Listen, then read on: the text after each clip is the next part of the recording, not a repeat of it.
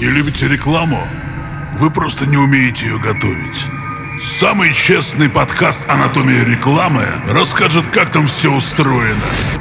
Пробирает до печенок. Слушай прямо сейчас.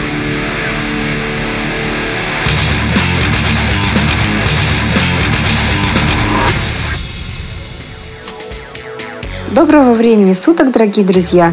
С вами снова я, эксперт по рекламе Лена Кеслер очередной выпуск подкаста «Анатомия рекламы». Продолжаем разбирать рекламные ошибки. И сегодня проговорим про такой тип рекламы, который я называю дежурная реклама. Что это за реклама такая дежурная? А, это реклама из категории «чтобы было».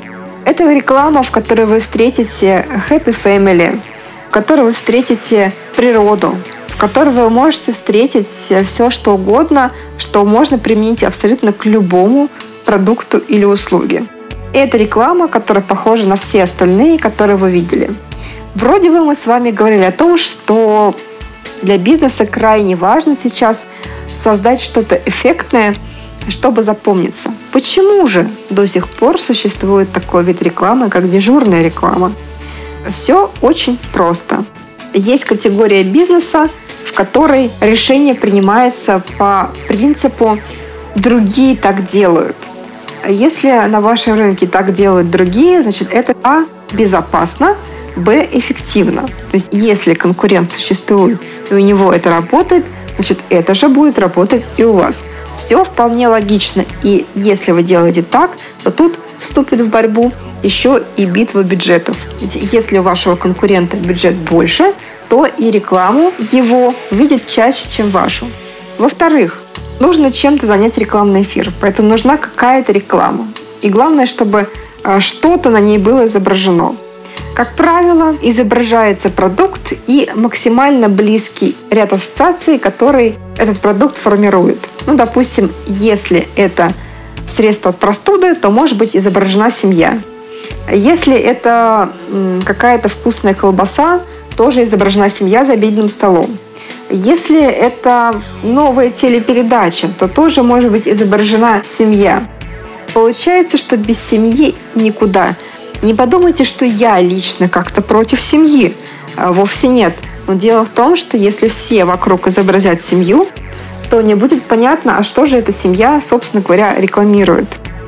Если даже вашей бухгалтерии, дорогие мои, кажется, что этот вариант наиболее понятен и наиболее безопасен, потому что здесь и цвета красивые, и вот он, продукт ваш прямо в центре этой семьи находится, Вспомните о том, что вы делаете рекламу не для бухгалтерии, а для своего потребителя.